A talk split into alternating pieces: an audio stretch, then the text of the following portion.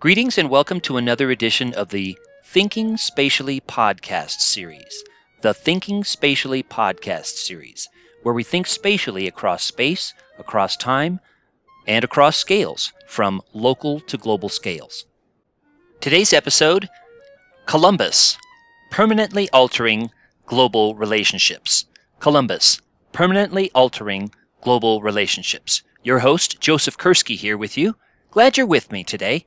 So much is known about Christopher Columbus, 1450 or 1451 to 1506, that it may be difficult to separate his exploration fame from the impact his voyages had on geography. But the impacts, both positive and negative, were far reaching and indeed continue to this very day. Columbus, from Genoa, Italy, under the auspices of the Catholic monarchs of Spain, completed four, four voyages across the Atlantic Ocean. Leif Erikson had visited North America nearly 500 years before, but left no permanent settlement. Columbus's voyages, by stark contrast, initiated Spanish colonization of large parts of both continents, followed closely by other European colonizing nations, including Portugal, the United Kingdom, and France. As the 15th century drew to a close, European powers sought to expl- expand their influence as well as bring wealth to their nations by obtaining products such as spices that were far away. These leanings, coupled with a growing familiarity of sailing and trade winds and improved maps, ushered in the age of oceanic exploration. Washington Irving's 1828 biography of Columbus popularized the idea that Columbus had difficulty obtaining support because many theologians insisted that the earth was flat. But in fact, most had understood that the earth was spherical at least since the time of Aristotle, and certainly by Ptolemy's time. What wasn't agreed upon was Earth's circumference. Eratosthenes' results were confirmed by comparing stellar observations at Alexandria and Rhodes by Posid- Posidonius in the first century BCE, but Ptolemy's models shrank the accepted size of the Earth and the width of the Atlantic Ocean. From the Imago Mundi, Columbus learned of Alfraganus's, Alfraganus's estimate that one degree of latitude, or a degree of longitude along the equator, spanned 56 and two thirds miles, but did not realize that this was the Arabic mile rather than the shorter Roman mile, which was 1,480 meters.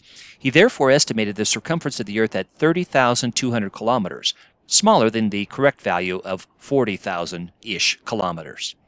He also wrongly accepted accounts that the Eurasia landmass landmass spanned 225 degrees, leaving only 135 degrees of water.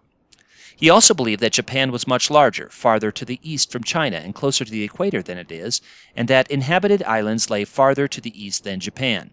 Thus, Columbus estimated the distance from the Canary Islands to Japan to be 3,000 Italian miles, or 3,700 kilometers. The true figure is 12,500 kilometers, four times more. Adding to the urgency of finding a sea route, was that under the Mongol Empire's hegemony over Asia, Europeans had for centuries enjoyed a long but safe land passage to Asia.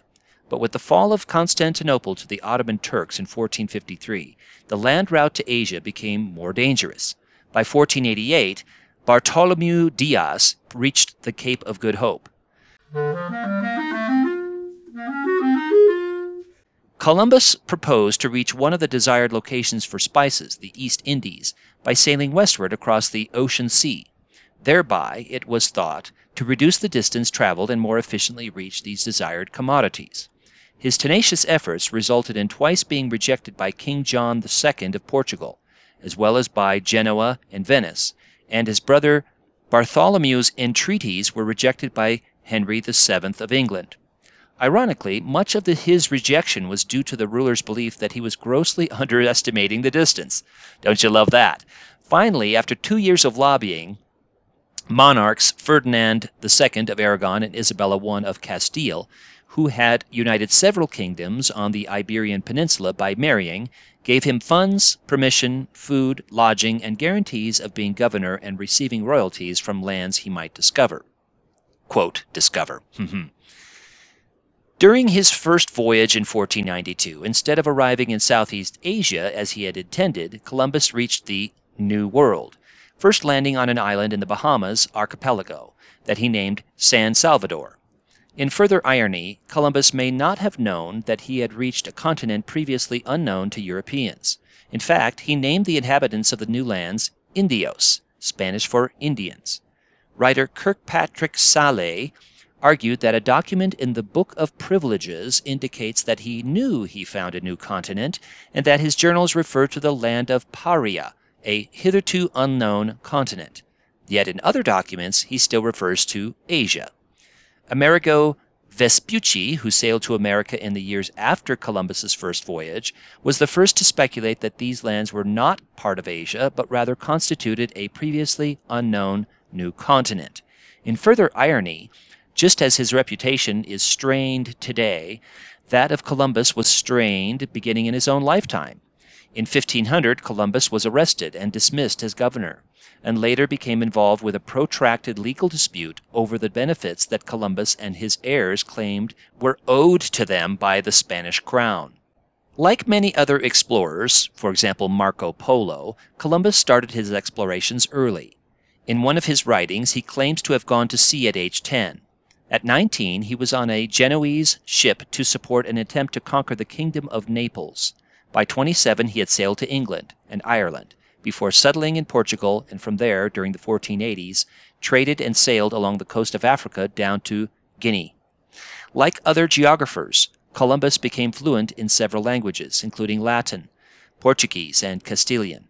He was also well read the Bible, astronomy, geography, and history, including Claudius Ptolemy and Pierre d'Ailly Imago Mundi, which included 16 treatises on geography and astronomy.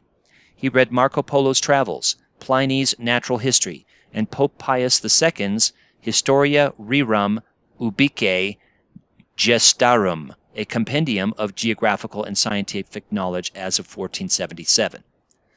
Though wrong about the distance, Columbus did possess valuable knowledge about the trade winds, which his fleets used during each crossing. In fact, during the first voyage in 1492, using these winds, his three ships landed in the Bahamas in five weeks. The Santa Maria was a merchant ship of 400 to 600 tons, 23 meters long, with three masts and three sails, and two smaller caravels, the Pinta and the Santa Clara, nicknamed the Nina or Girl.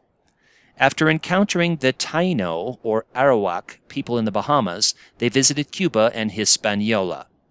Upon the return he followed the curving trade winds north in order to catch the westerlies back to Spain. He made observations of seas, winds, flora, fauna, and native customs. He noted the difference between true and magnetic north, and accurately predicted a lunar eclipse. Luck was a factor too. They avoided tropical storms, though part of their travels spanned the hurricane season. Soon he was back sailing, leaving Cadiz in 1493 with 17 ships, 1,200 men, and supplies to establish a permanent American colony.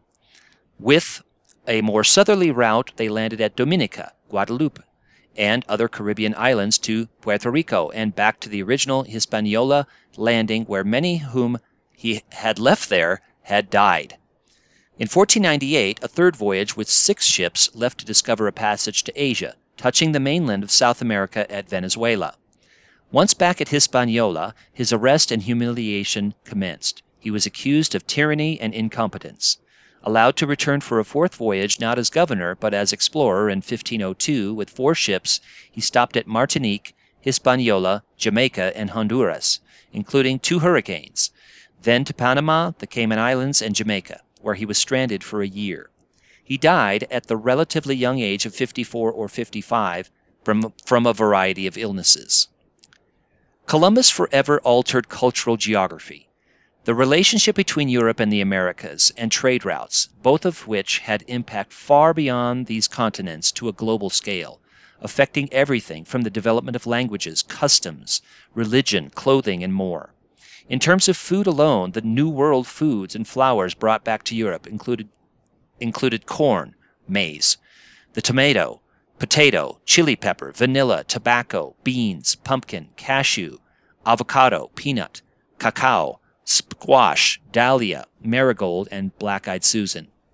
Columbus influenced hundreds of names still in use today, including those he named and those named after him. He also was the reason for the enormous World Columbian Exposition in Chicago, commencing in 1893 to commemorate the 400th anniversary of that first landing, attended by 27 million people over six months, which influenced architecture and urban geography. Columbus's voyage voyages made extensive use of navigational aids and mapped much of the coast of the Caribbean Sea. Columbus experienced an adventure filled but difficult life of rejection, triumphs, battles, illness, and shipwrecks.